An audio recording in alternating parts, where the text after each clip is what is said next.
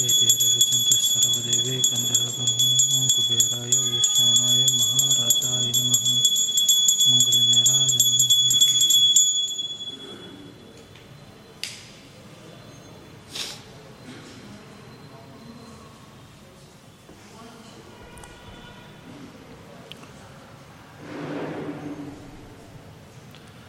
करोतु मम कल्याणं हरिर्हयमुखाभिदः गुरुश्च मध्वनामा मे वरदोऽस्तु निरन्तरं यद्विद्याधीशगुरो शुश्रूषान्या न रोचते तस्मात् अस्तु एषा भक्तियुक्ता श्रीविद्याधीशपादयोस्येव तपस्वाध्यायशुश्रूषा कृष्णपूजारतं मुनिं विश्वेशमिष्टदं वन्दे परिव्राट् चक्रवर्तिनं श्रीगुरुभ्यो नमः हरिः ओम् ನಿನ್ನೆ ದಿವಸ ಪಾಂಡವರು ಹಾಗೂ ಯಾದವರು ಅವರ ಸಂವಾದವನ್ನು ನಾವು ಕೇಳಿದೆವು. ಆರಂಭದಲ್ಲಿ ಬಲರಾಮ ಕೃಷ್ಣನಲ್ಲಿ ಪಾಂಡವರ ದುಃಖವನ್ನು ಹೇಳಿದ. ಅನಂತರದಲ್ಲಿ ಸಾತ್ಯಕಿ ಸುಮ್ಮನೆ ನಾವು ದುಃಖ ಪಡ್ತಕ್ಕಂತಹ ಕಾಲ ಅಲ್ಲ. ನಾವು ಯುದ್ಧವನ್ನು ಮಾಡಬೇಕು. ನಾವೆಲ್ಲರೂ ಕೂಡ ಬಲಶಾಲಿಗಳೇ. ಕೃಷ್ಣನಾಗಲಿ, ಬಲರಾಮನಾಗಲಿ, ಸ್ವತಃ ಯುಧಿಷ್ಠಿರ, ಭೀಮ, ಅರ್ಜುನ, ನಕುಲ ಸಹದೇವ, ಇವರೆಲ್ಲರೂ ಕೂಡ ಮಹಾರಥಿಕರೇ. ನಾವ್ಯಾಕೆ ಸುಮ್ಮನೆ ಅವರ ವಂಚನೆಗೆ, ಅವರ ಮೋಸಕ್ಕೆ ಒಳಗಾಗಿ ದುಃಖವನ್ನು ಪಡಬೇಕು? ತಕ್ಷಣ ಯುದ್ಧವನ್ನು ಸಾರೋಣ ಅನ್ನುವ ಮಾತನ್ನು ಸಾತ್ಯಕಿ ಹೇಳಿದಾಗ ಕೃಷ್ಣ ಹೇಳ್ತಾನೆ ಪಾಂಡವರು ತಮ್ಮ ಸ್ವಂತ ಪರಾಕ್ರಮದಿಂದ ಶತ್ರುಗಳನ್ನು ಗೆದ್ದು ರಾಜ್ಯದಲ್ಲಿ ಕುಳಿತುಕೊಳ್ತಾರೆ. ಕಾಲ ಬರಬೇಕಷ್ಟೇ ಅನ್ನುವ ಮಾತನ್ನು ಕೃಷ್ಣ ಹೇಳಿದ. ಯುಧಿಷ್ಠಿರನು ಕೂಡ ಖಂಡಿತವಾಗಿಯೂ ಕೂಡ ಅಂತಹ ಕಾಲ ಬರುತ್ತೆ, ನಿಮ್ಮ ಸಹಾಯ, ಸಹಕಾರ ನಮಗೆ ಅವಶ್ಯವಾಗಿ ಬೇಕು ಅಂತ ಯುಧಿಷ್ಠಿರನು ಕೂಡ ಹೇಳಿ. ಪರಸ್ಪರ ಬೀಳ್ಕೊಟ್ರು ಇಬ್ಬರು ದ್ವಾರಕೆಯಿಂದ ಯಾದವರು ಬಂದಿದ್ದರು ಪ್ರಭಾಸ ಕ್ಷೇತ್ರದಿಂದ ಪಾಂಡವರು ಪರಸ್ಪರ ಬೀಳ್ಕೊಟ್ಟು ಅವರವರ ದಾರಿಗೆ ಅವರು ಹೋದರು ಅನ್ನುವ ಕಥೆ ತನಕ ನಿನ್ನೆ ಆಯಿತು. ಪಾಂಡವರು ದ್ವಾರಕೆಗೆ ಹೋದರೆ, ಯಾದವರು ದ್ವಾರಕೆಗೆ ಹೋದರೆ ಪಾಂಡವರು ಪ್ರಭಾಸ ಕ್ಷೇತ್ರದಿಂದ ಮುಂದೆ ಪಯೋಷ್ಣಿ ಅನ್ನುವ ನದಿಗೆ ಸಂಚಾರವನ್ನು ಬೆಳೆಸ್ತಾ ಇದ್ದಾರೆ. ಪಯೋಷ್ಣಿ ಅನ್ನುವ ನದಿ ಬಹಳ ಶ್ರೇಷ್ಠವಾಗಿ ಇರತಕ್ಕಂಥದ್ದು. ವಿಂಧ್ಯ ಪರ್ವತದಲ್ಲಿ ಹುಟ್ಟಿ ಪಶ್ಚಿಮ ಸಮುದ್ರವನ್ನು ಸೇರತಕ್ಕಂತಹ ಬಹಳ ಪವಿತ್ರಕರವಾದಂತಹ ನದಿ. ಆ ನದಿಗೆ ಲೋಮಶ ಲೋಮಶ ಅನ್ನುವ ಮಹರ್ಷಿಗಳ ಜೊತೆಯಲ್ಲಿ ಯುಧಿಷ್ಠಿರ ಸಂಚಾರವನ್ನು ಬೆಳೆಸ್ತಾ ಇದ್ದಾನೆ. ಜಗಾಮ ಪುಣ್ಯಾಂ ಸರಿತಂ ಪಯೋಷ್ಣೀಂ, ಪಯೋಷ್ಣಿ ಅನ್ನುವ ಸರಿತ್ ನದಿಗೆ ಯುಧಿಷ್ಠಿರ ಸಹ ಲೋಮಶೇನ, ಲೋಮಶ ಅನ್ನುವ ಮುನಿಯ ಜೊತೆಯಲ್ಲಿ ಸಂಚಾರವನ್ನು ಮಾಡ್ತಾ ಇದ್ದಾನೆ. ಆ ನದಿಯ ತೀರದಲ್ಲಿ ಬಹಳ ಸಂತೋಷದಿಂದ ಸ್ವಲ್ಪ ಕಾಲ ಯುಧಿಷ್ಠಿರ ವಾಸವನ್ನು ಮಾಡ್ತಾನೆ. ಸುಖೇನ ಸೋಮೇನ ವಿಮಿಶ್ರಿತೋದಾಂ ಪಯಃ ಪಯೋಷ್ಣೀಂ ಪ್ರತಿಸೋಧ್ಯುವಾಸ. ಅಲ್ಲಿ ಯುಧಿಷ್ಠಿರ ಸ್ವಲ್ಪ ದಿನಗಳ ಕಾಲ ವಾಸವನ್ನು ಮಾಡ್ತಾನೆ. ಇಲ್ಲಿ ಗ್ರಂಥಕಾರರು ಬರಿಬೇಕಾದರೆ ಸುಖೇನ ಅಧ್ಯುವಾಸ ಅಂತ ಬರೀತಾರೆ. ಬಹಳ ಸುಖವಾಗಿ ಅಲ್ಲಿ ವಾಸವನ್ನು ಮಾಡಿದ ಅಂತ. ಉಳಿದವರ ದೃಷ್ಟಿಯಲ್ಲಿ ಪಾಂಡವರು ಕಾಡಿನಲ್ಲಿ ತಿರುಗಾಡ್ತಾ ಏನೋ ಗಡ್ಡೆ ಗೆಣಸನ್ನು ತಿನ್ನುತ್ತಾ ನಾರು ಮಡಿಯನ್ನು ಉಟ್ಕೊಂಡು ಬಹಳ ದುಃಖ ಪಡ್ತಾ ಇದ್ದಾರೆ. ಆದರೆ ಪಾಂಡವರು ಬಹಳ ಸಂತೋಷವಾಗೇ ಇದ್ದಾರೆ. ಯಾಕೆ ಅಂತಂದರೆ ವನವಾಸವನ್ನು ಮಾಡಿದ್ದಾರೆ. ನಾನು ನಿನ್ನೆ ಹೇಳಿದಂತೆ ವನವಾಸ ಅಂತಂದರೆ ಪರಮಾತ್ಮನ ಜೊತೆಯಲ್ಲಿ ವಾಸ. ವನ ಶಬ್ದದ ಮುಖ್ಯ ಅರ್ಥ ಪರಮಾತ್ಮ. ವನವಾಸ ಅಂತಂದರೆ ಪರಮಾತ್ಮನ ಜೊತೆಯಲ್ಲಿ ವಾಸ. ಉಪವಾಸ ಅಂತ ನಾವು ಕರಿತೇವೆ. ಏಕಾದಶಿ, ಉಪವಾಸ, ದ್ವಾದಶಿ ಅಂತ. ಉಪವಾಸ ಅಂತಂದರೆ ಉಪ ಅಂದರೆ ಹತ್ತಿರ. ಹತ್ತಿರ ವಾಸ ಮಾಡೋದಕ್ಕೆ ಉಪವಾಸ ಅಂತಾರೆ. ಇವತ್ತಿನ ದಿವಸ ಉಪವಾಸ ಅಂತಂದರೆ ನಿರಾಹಾರ ಅನ್ನುವ ಅರ್ಥದಲ್ಲಿ ನಾವು ಹೇಳ್ತೇವೆ. ಯಾವ ಆಹಾರವೂ ಕೂಡ ಇಲ್ಲದೆ ಇರತಕ್ಕಂಥದ್ದು ಫಾಸ್ಟಿಂಗ್ ಅಂತ. ಅದು ಉಪವಾಸ ಶಬ್ದದ ಇವತ್ತಿನ ಅರ್ಥ. ಆದರೆ ಉಪವಾಸ ಶಬ್ದದ ಅರ್ಥ ಹತ್ತಿರದಲ್ಲಿ ವಾಸ ಮಾಡೋದು ಅಂತ ಅರ್ಥ. ಯಾರ ಹತ್ತಿರ ಅಂದರೆ ಪರಮಾತ್ಮನ ಹತ್ತಿರ. ಪರಮಾತ್ಮನ ಹತ್ತಿರ ವಾಸ ಮಾಡೋದಕ್ಕೆ ಉಪವಾಸ ಅಂತ ಕರೀತಾರೆ. ಏಕಾದಶಿ ದಿವಸ ವಿಶೇಷವಾಗಿ ನಾವು ಪರಮಾತ್ಮನ ಹತ್ತಿರ ಇರಬೇಕು. ಉಳಿದ ದಿವಸ ಊಟ ಮಾಡುವ ಕೆಲಸ ಇರುತ್ತೆ. ಅದಕ್ಕಾಗಿ ತುಂಬ ಗಡಿಬಿಡಿ ಆ ಪದಾರ್ಥಗಳನ್ನು ಜೋಡಿಸ್ತಕ್ಕಂಥದ್ದು ಈ ಎಲ್ಲ ಕೆಲಸಗಳಿರತ್ತೆ ಹದಿನೈದು ದಿವಸದಲ್ಲಿ ಒಂದು ದಿವಸ ಸಂಪೂರ್ಣವಾಗಿ ಉಪವಾಸ ಇರಬೇಕು. ನಮ್ಮ ಪಚನೇಂದ್ರಿಯಕ್ಕೆ ವಿರಾಮವನ್ನು ಕೊಡುವ ಕಾಲ ಅದು. ತಿಂದ ಆಹಾರ ಜೀರ್ಣ ಆಗಬೇಕು. ರಾತ್ರಿಯ ಹೊತ್ತು ನಾವು ತಿಂದು ಮಲಗಿರ್ತೇವೆ. ಆ ಜೀರ್ಣಾಂಗ ಅದು ಕೆಲಸವನ್ನು ಮಾಡ್ತಾನೇ ಇರತ್ತೆ. ಅದಕ್ಕೆ ವಿಶ್ರಾಂತಿಯೇ ಇಲ್ಲ. ಮತ್ತೆ ಮತ್ತೆ ನಾವು ಆಹಾರವನ್ನು ಹಾಕ್ತಾನೇ ಇರ್ತೇವೆ. ಅದು ಎಷ್ಟು ಅಂತ ಜೀರ್ಣ ಮಾಡಬೇಕು. ಅದಕ್ಕೂ ಒಂದು ವಿಶ್ರಾಂತಿ ಬೇಕಲ್ವ? ಎಲ್ಲ ರೋಗಗಳಿಗೂ ಕೂಡ ಮುಖ್ಯ ಕಾರಣ ಜೀರ್ಣ ಆಗದೇ ಇರೋದು. ರೋಗಗಳಿಗೆ ಮೂಲ ಅಜೀರ್ಣ. ಅಜೀರ್ಣದಿಂದನೇ ರೋಗಗಳು ಬರೋದು. ಅಂದರೆ ಜೀರ್ಣ ಮಾಡಲಿಕ್ಕಾಗದಷ್ಟು ಆಹಾರವನ್ನು ನಮ್ಮ ಹೊಟ್ಟೆಗೆ ನಾವು ಹಾಕ್ತಾ ಇದ್ದೇವೆ. ಆದ್ದರಿಂದ ಉಪವಾಸ ಮಾಡಿ ಅಂತ ಶಾಸ್ತ್ರ ಹೇಳುತ್ತೆ. ಅಂದರೆ ಕಂಪ್ಲೀಟಾಗಿ ಒಂದು ದಿವಸ ನಿರಾಹಾರವಾಗಿರೋದು. ನೀರನ್ನೂ ಕೂಡ ಸೇವನೆ ಮಾಡದೆ ಕೇವಲ ಆಚಮನಕ್ಕಾಗಿ ಎಷ್ಟು ನೀರು ಸೇವನೆ ಮಾಡ್ತೀವೋ ಅಷ್ಟೇ ಬಹಳ ಅಲ್ಪವಾದ ನೀರನ್ನು ಸೇವನೆ ಮಾಡಿಕೊಂಡು ಪೂರ್ಣವಾಗಿ ಉಪವಾಸ ಇದು ಬಿಡಬೇಕು. ಅಂದರೆ ನಿರಾಹಾರವಾಗಿ, ಬರೀ ನಿರಾಹಾರವಾಗಿ ಇದ್ದು ಮಲ್ಕೊಂಡು ಬಿಡೋದಲ್ಲ. ದುಃಖ ಪಟ್ಕೊಂಡು ಮಾಡೋದಲ್ಲ. ಪರಮಾತ್ಮನಲ್ಲಿ ಮನಸ್ಸನ್ನು ಇಟ್ಟು ಮಾಡೋದು. ಅದು ಉಪವಾಸ. ಅವತ್ತಿನ ದಿವಸ ವಿಶೇಷವಾಗಿ ಪರಮಾತ್ಮನ ಮಹಿಮೆಯನ್ನು ಕೇಳ್ತಾ, ಹೆಚ್ಚೆಚ್ಚು ಪಾರಾಯಣಗಳನ್ನು ಮಾಡಿಕೊಂಡು ಕಾಲ ಕಳೆಯುವ ದಿವಸ ಏಕಾದಶಿ. ಅದು ನಮ್ಮ ಶರೀರಕ್ಕೂ ಬಹಳ ಆರೋಗ್ಯಕಾರಿ. ಶರೀರವೂ ಬಹಳ ಆರೋಗ್ಯದಿಂದ ಇರತ್ತೆ. ಅಷ್ಟೇ ಅಲ್ಲ, ನಮ್ಮ ಮನಸ್ಸು ಬಹಳ ಆರೋಗ್ಯದಿಂದ ಇರತ್ತೆ. ಇಂತಹ ಶ್ರೇಷ್ಠವಾದ ಉಪವಾಸ ವ್ರತವನ್ನು ಭಾರತ ಜಗತ್ತಿಗೆ ತಿಳಿಸಿಕೊಟ್ಟಿದೆ.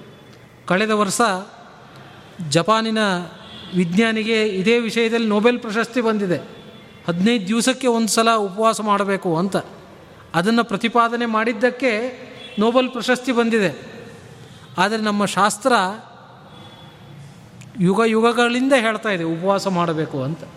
ಪರಮಾತ್ಮನ ಹತ್ತಿರ ವಾಸ ಮಾಡುವುದು ಉಪವಾಸ. ಹಾಗೆ ಪಾಂಡವರ ವನವಾಸ ಅಂತಂದರೆ ವಿಶೇಷವಾಗಿ ಪರಮಾತ್ಮನ ಜೊತೆಯಲ್ಲಿ ವಾಸ ಮಾಡ್ತಾ ಇದ್ದಾರೆ. ಅಂದರೆ ಪರಮಾತ್ಮನೇ ಇವರ ಜೊತೆಯಲ್ಲಿದ್ದಾನೆ ಅಂತ ಅರ್ಥ ಅಲ್ಲ. ಎಲ್ಲ ತೀರ್ಥಕ್ಷೇತ್ರಗಳಲ್ಲಿ ಪರಮಾತ್ಮನ ವಿಶೇಷವಾದ ಗುಣಚಿಂತನೆಗಳನ್ನು ಮಾಡಿಕೊಂಡು ಇರುವ ಕಾರಣ ಪರಮಾತ್ಮನ ಜೊತೆಯಲ್ಲಿ ಪಾಂಡವರ ವಾಸ. ಪರಮಾತ್ಮನ ಜೊತೆಯಲ್ಲಿ ವಾಸ ಆದ್ದರಿಂದ ಅಲ್ಲಿ ದುಃಖಕ್ಕೆ ಅವಕಾಶ ಇಲ್ಲ. ಉಳಿದವರ ದೃಷ್ಟಿಯಲ್ಲಿ ಪಾಂಡವರು ದುಃಖದಿಂದ ಇದ್ದಾರೆ. ಆದರೆ ಎಲ್ಲ ಕಡೆಯಲ್ಲೂ ಕೂಡ ಇಲ್ಲಿ ಹೇಳೋದು ಬಹಳ ಸುಖದಿಂದ ಪಾಂಡವರು ಕಾಲ ಕಳೀತಾ ಇದ್ದರು ಅಕ್ಷಯ ಪಾತ್ರೆ ಇತ್ತು ಅವರ ಜೊತೆಯಲ್ಲಿ. ಬೇಡಿದ್ದನ್ನು ಮನಸ್ಸಿನಲ್ಲಿ ಇಚ್ಛಿಸಿದ್ದನ್ನು ಕೊಡ್ತಾ ಇತ್ತು. ಸಾವಿರಾರುಗಳಿಗೆ ಋಷಿ ಮುನಿಗಳಿಗೆ ಅನ್ನದಾನ ನಡೀತಾ ಇತ್ತು. ಕೇವಲ ಬರೀ ಅನ್ನ ಗೊಡಸಾರು ಅಲ್ಲ, ಭಕ್ಷ್ಯ ಭೋಜ್ಯಗಳಿಂದ ಕೂಡಿದ ಮೃಷ್ಟಾನ್ನ ಕಾಡಿನಲ್ಲೂ ಕೂಡ ಇಂತಹ ವೈಭವ ಪಾಂಡವ ಪಾಂಡವರದ್ದು. ಹಿಂದಿನ ಅಧ್ಯಾಯದಲ್ಲೇ ಬಂತು. ಎಲ್ಲ ತೀರ್ಥಕ್ಷೇತ್ರಗಳಲ್ಲೂ ಕೂಡ ಪಾಂಡವರು ಸಹಸ್ರಾರು ಗೋದಾನಗಳನ್ನು ಮಾಡ್ತಾಯಿದ್ರು ಯಥೇಚ್ಛವಾಗಿ ಬ್ರಾಹ್ಮಣರಿಗೆ ದಕ್ಷಿಣೆಯನ್ನು ಕೊಡ್ತಾಯಿದ್ರು ಅಂತ. ಕಾಡಿಗೆ ಬಂದರೂ ಕೂಡ ಇದು ಪಾಂಡವರ ವೈಭವ. ಅದು ಪರಮಾತ್ಮನ ಅನುಗ್ರಹದಿಂದ. ಹೀಗೆ ಬಹಳ ಸುಖವಾಗಿ ವಾಸವನ್ನು ಮಾಡಿದರು. ದ್ವಿಜಾತಿ ಮುಖ್ಯೈರ್ಮುದಿತೈರ್ ಮಹಾತ್ಮ ಅಲ್ಲಿ ಪಾಂಡವರ ಜೊತೆ ಅನೇಕ ಬ್ರಾಹ್ಮಣರು ಕೂಡ ಇದ್ದರು ಹೇಗೆ ಅಂದರೆ ಮುದಿತೈಹಿ ಬಹಳ ಸಂತೋಷದಿಂದ ಇದ್ದರು ಅಂತ. ಪಾಂಡವರ ಜೊತೆಯಲ್ಲಿದ್ದುಬಿಟ್ರೆ ಬಹಳ ಸಂತೋಷ ಅವರಿಗೆ. ಸಂಸ್ತೂಯಮಾನ ಸ್ತುತಿಭಿ ಪುಷ್ಕಲಾಭಿ. ಯಾವುದಕ್ಕೂ ಕೂಡ ಕೊರತೆ ಇರಲಿಲ್ಲ. ಬಹಳ ಸಂತೋಷದಿಂದ ಅಲ್ಲಿ ವಾಸವನ್ನು ಮಾಡಿದರು. ಆ ಪಯೋಷ್ಣಿ ನದಿ ಯಾಕೆ ಬಹಳ ಪವಿತ್ರ ಅಂತಂದರೆ ಹಿಂದೆ ಗಯ ಅನ್ನುವ ಒಬ್ಬ ಭಗವದ್ಭಕ್ತ ಗಯ ಅನ್ನುವ ಅಸುರ ಒಬ್ಬ ಬೇರೆ ಇದ್ದಾನೆ. ಆ ಗಯ ಪಯೋಷ್ಣಿ ನದಿಯ ತೀರದಲ್ಲಿ ದೊಡ್ಡ ಯಜ್ಞವನ್ನು ಮಾಡಿದ್ದ. ಬಹಳ ವಿಜೃಂಭಣೆಯಿಂದ ದೊಡ್ಡ ಯಜ್ಞವನ್ನು ಮಾಡಿದ್ದ. ಆದ್ದರಿಂದ ಪಯೋಷ್ಣಿ ನದಿಯ ತೀರ ಬಹಳ ಪವಿತ್ರವಾಗಿದೆ ಅದು. ಗಯೇನ ಯಜಮಾನೇನ ಸೋಮೇನೇಹ ಪುರಂದರ ತರ್ಪಿತ ಶ್ರೂಯತೆ ರಾಜನ್ ಸತೃಪ್ತೋ ಮುದಮಭ್ಯಗಾತ್. ಹಿಂದೆ ಯಜ್ಞ ಯಾಗಾದಿಗಳನ್ನು ಮಾಡ್ತಾ ಇರಬೇಕಾದ್ರೆ ದೇವತೆಗಳೇ ನೇರವಾಗಿ ಯಜ್ಞ ವೇದಿಕೆಗೆ ಬರ್ತಾಯಿದ್ರು ಯಜ್ಞ ಅಂತಂದರೆ ಹವಿಸ್ಸನ್ನು ಅರ್ಪಣೆ ಮಾಡೋದು. ತುಪ್ಪದಿಂದ ಅಲ್ಲಿ ಆಹುತಿಗಳನ್ನು ಹಾಕೋದು. ಅದು ಬೆಂಕಿಯ ಮೇಲೆ ಬಿದ್ದಾಗ ತುಪ್ಪ ಆ ಹೊಗೆ ಹೇಳತ್ತಲ್ಲ ಅದು ಬಹಳ ಆರೋಗ್ಯಕರ ಅದು. ವಾತಾವರಣವನ್ನು ಅತ್ಯಂತ ಸ್ವಚ್ಛವಾಗಿರತಕ್ಕಂಥದ್ದು ಹೊಗೆ. ಇವತ್ತಿನ ದಿವಸ ನಾವೆಲ್ಲ ಹೇಳ್ತೇವೆ, ಅಯ್ಯೋ ಮನೆಯಲ್ಲಿ ವೈಶ್ವದೇವ ಮಾಡಿಬಿಟ್ರೆ ಮನೆಯೆಲ್ಲ ಹೊಗೆ ಆಗತ್ತೆ, ಕಪ್ಪಾಗತ್ತೆ, ಬೇಡಪ್ಪ ಅಂತ. ಆದರೆ ಪ್ರತಿನಿತ್ಯ ಯಜ್ಞಗಳನ್ನು ಪಂಚಮಹಾಯಜ್ಞಗಳನ್ನು ಪ್ರತಿನಿತ್ಯ ಬ್ರಾಹ್ಮಣರು ಮಾಡಲೇಬೇಕು ಅಂತ ಹೇಳುತ್ತೆ. ಎಲ್ಲ ವರ್ಗದವರೂ ಯಜ್ಞವನ್ನು ಮಾಡಲೇಬೇಕು. ಬ್ರಾಹ್ಮಣರು ಐದು ಯಜ್ಞಗಳನ್ನು ಮಾಡಬೇಕು, ಪ್ರತಿನಿತ್ಯ ವೈಶ್ವದೇವವನ್ನು ಮಾಡಿ ಊಟವನ್ನು ಮಾಡಬೇಕು. ಯಾಕೆ ಅಂತಂದರೆ, ಆಹಾರವನ್ನು ನಾವು ತಿಂತೇವೆ ಅಂದರೆ ಅನೇಕ ಜೀವಿಗಳ ಹತ್ಯೆ ಆಗತ್ತೆ. ಸೂಕ್ಷ್ಮವಾದ ಅನೇಕ ಜೀವಿಗಳಿರುತ್ತೆ ಕಣ್ಣಿಗೆ ಕಾಣಿಸಲ್ಲ. ಆದರೆ ಪದಾರ್ಥಗಳನ್ನು ಬೇಯಿಸಿದಾಗ ಆ ಸೂಕ್ಷ್ಮ ಜೀವಿಗಳ ಹತ್ಯೆ ಆಗತ್ತೆ. ಆ ಪಾಪವನ್ನು ನಾವು ತಿಂದ ಹಾಗೆ ಆ ದೋಷದ ಪರಿಹಾರಕ್ಕಾಗಿ ಯಜ್ಞವನ್ನು ಮಾಡಬೇಕು. ವೈಶ್ವದೇವ ಎಂಬತಕ್ಕಂತಹ ಯಜ್ಞವನ್ನು ಪ್ರತಿನಿತ್ಯ ಮಾಡಬೇಕು ಅಂತ ಹೇಳ್ತಾರೆ. ಬ್ರಹ್ಮಚಾರಿಗಳಾದವರು ಅಗ್ನಿ ಕಾರ್ಯವನ್ನು ಮಾಡಬೇಕು. ಸಂಧ್ಯಾ ವಂದನೆಯ ನಂತರ ಅಗ್ನಿಗೆ ಗೋವಿನ ಶ್ರೇಷ್ಠವಾದ ತುಪ್ಪವನ್ನು ಹಾಕಬೇಕು, ಸಮಿಧೆಯನ್ನು ಹಾಕಬೇಕು, ಮಂತ್ರಗಳನ್ನು ಹೇಳಿಕೊಂಡು ಅಭಿವಾದನೆ ಮಾಡಬೇಕು. ಅದರಿಂದ ಬುದ್ಧಿಶಕ್ತಿ ಬಹಳ ಹರಿತವಾಗತ್ತೆ. ಮೇಧಾಶಕ್ತಿ ಸ್ಮರಣಶಕ್ತಿ ಪ್ರಜ್ವಲಿಸತ್ತೆ. ಬಹಳ ಕಾಂತಿಯುಕ್ತರಾಗ್ತಾರೆ. ಜೊತೆಗೆ ವಾತಾವರಣ ಅತ್ಯಂತ ಶುದ್ಧ ಆಗತ್ತೆ. ಅದು ಯಜ್ಞದ ಕಲ್ಪನೆ ಅದು. ಅದರ ಬಗ್ಗೆ ಸಾಕಷ್ಟು ಸಂಶೋಧನೆಗಳು ಈಗಿನ ಕಾಲದಲ್ಲಿ ನಡೀತಾ ಇದೆ.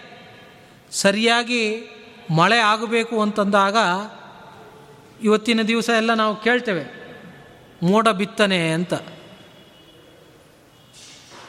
ಬೇರೆ ದೇಶದಿಂದ ವಿಮಾನಗಳನ್ನು ತರಿಸಿ, ಅಲ್ಲಿ ಕೆಲವು ದ್ರವಣಗಳನ್ನು ಸಿಂಪಡಿಸ್ತಾರೆ ಮೋಡಕ್ಕೆ. ಅವಾಗ ಅದು ಮಳೆ ಸುರಸತ್ತೆ. ಮೋಡ ಬಿತ್ತನೆ ಅಂತ. ಆದರೆ ಹಿಂದಿನ ಕಾಲದಲ್ಲಿ ಯಜ್ಞ ಯಾಗಾದಿಗಳು ಏನು ನಡೀತಾ ಇತ್ತು, ಅದರಿಂದ ಒಂದು ಹೊಗೆಯ ಉತ್ಪತ್ತಿ ಆಗತ್ತಲ್ಲ, ಅದು ಮೋಡಕ್ಕೆ ತಾಕಿ ಅದು ಮಳೆಯನ್ನು ಸುರಿಸತ್ತೆ. ಅಲ್ಲಿ ಸಮೃದ್ಧವಾಗಿ ಗಿಡ ಮರಗಳು ಬೆಳೆಯುತ್ತೆ. ಚೆನ್ನಾಗಿ ಹಣ್ಣು ಸಿಗತ್ತೆ. ಬೇರೆ ಬೇರೆ ದೇಶಗಳಲ್ಲಿ ಇದರ ಬಗ್ಗೆ ವಿಶೇಷವಾಗಿ ಪ್ರಯೋಗಗಳು ನಡೀತಾ ಇದೆ. ಇಪ್ಪತ್ತೈದು ವರ್ಷದ ಹಿಂದೆ ಭೂಪಾಲಲ್ಲಿ ಎವ್ರಿಡೇ ಬ್ಯಾಟ್ರಿಯ ಒಂದು ದುರಂತ ನಡೀತು ಅಲ್ಲಿ. ಆ ಗ್ಯಾಸ್ ಲೀಕ್ ಆಗಿ ಸಾವಿರಾರು ಜನ ಕ್ಷಣ ಮಾತ್ರದಲ್ಲಿ ಸತ್ತು ಹೋದರು. ಆದರೆ ಇವತ್ತೂ ಕೂಡ ದಾಖಲಾಗಿದೆ. ಒಂದು ಮನೆಯಲ್ಲಿ ನಿತ್ಯ ಅಗ್ನಿಹೋತ್ರ ನಡೀತಾ ಇತ್ತು. ಆ ಮನೆಗೆ ಮಾತ್ರ ಅಲ್ಲಿದ್ದವರಿಗೇನೂ ಆಗಿಲ್ಲ ಅನ್ನೋದು. ಅದು ಯಜ್ಞದ ಒಂದು ಮಹಿಮೆ. ಇಂತಹ ಯಜ್ಞ ಯಾಗಾದಿಗಳು ನಿರಂತರವಾಗಿ ನಡೀತಾ ಇತ್ತು ಆಗಿನ ಕಾಲದಲ್ಲಿ.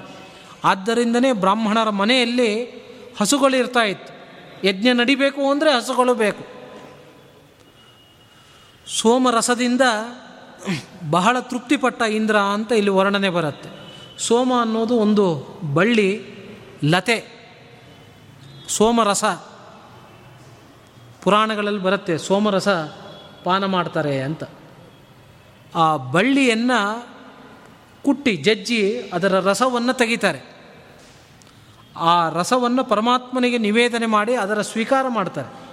ಅದು ದೇವತೆಗಳು ಬಹಳ ಸಂತೋಷ ಪಡ್ತಕ್ಕಂಥದ್ದು ಸೋಮರಸದಿಂದ. ಸೋಮೇ ನೇಹ ಪುರಂದರ, ಇಂದ್ರನೇ ಸ್ವತಃ ಆ ಯಜ್ಞಕ್ಕೆ ಬಂದಿದ್ದ ಅಂತ ವ್ಯಾಸರು ಇಲ್ಲಿ ವರ್ಣನೆ ಮಾಡ್ತಾ ಇದ್ದಾರೆ. ಆ ಸೋಮರಸವನ್ನು ಪಾನ ಮಾಡಿ ಬಹಳ ತೃಪ್ತಿಪಟ್ಟ ಅಂತೆ ಇಂದ್ರ. ತೃಪ್ತಿಪಟ್ಟು ಪೂರ್ಣವಾಗಿ ಅನುಗ್ರಹವನ್ನು ಮಾಡ್ದ. ಹೀಗೆ ಹಿಂದಿನ ಕಾಲದಲ್ಲಿ ಯಜ್ಞಗಳನ್ನು ಮಾಡ್ತಾ ಇದ್ದರೆ ಸ್ವತಃ ದೇವತೆಗಳೇ ಬಂದು ಹವಿಸ್ಸನ್ನು ಸ್ವೀಕಾರ ಮಾಡ್ತಾ ಇದ್ದರು ಆ ಒಂದು ಕಾಲ ಇತ್ತು. ನಾವು ಕೂಡ ಪ್ರತಿನಿತ್ಯ ಯಜ್ಞಗಳನ್ನು ಮಾಡಲೇಬೇಕು ಅಂತ ಶಾಸ್ತ್ರ ಹೇಳುತ್ತೆ. ದೇವರ ಸೃಷ್ಟಿ ಹೇಗಿದೆ ಅಂತಂದರೆ ದೇವತೆಗಳು ನಮಗೆ ಬೇಕಾದಂತಹ ಆಹಾರ ಪದಾರ್ಥಗಳನ್ನು ಕೊಡ್ತಾರೆ. ಮಳೆಯ ಮೂಲಕ. ಮೇಲಿನ ಲೋಕದಲ್ಲಿ ದೇವತೆಗಳಿರ್ತಾರೆ. ಮಳೆಯ ಮೂಲಕ ನಮಗೆ ಧಾನ್ಯಗಳನ್ನು ಕೊಡ್ತಾರೆ. ಆ ಧಾನ್ಯವನ್ನು ನಾವು ಉಳಿದವ್ರಿಗೆ ಹಂಚಬೇಕು. ನಾವು ಒಬ್ಬರೇ ತಿಂತಕ್ಕಂಥದ್ದಲ್ಲ. ಅದು ಸ್ವಾರ್ಥ ಆಗತ್ತೆ.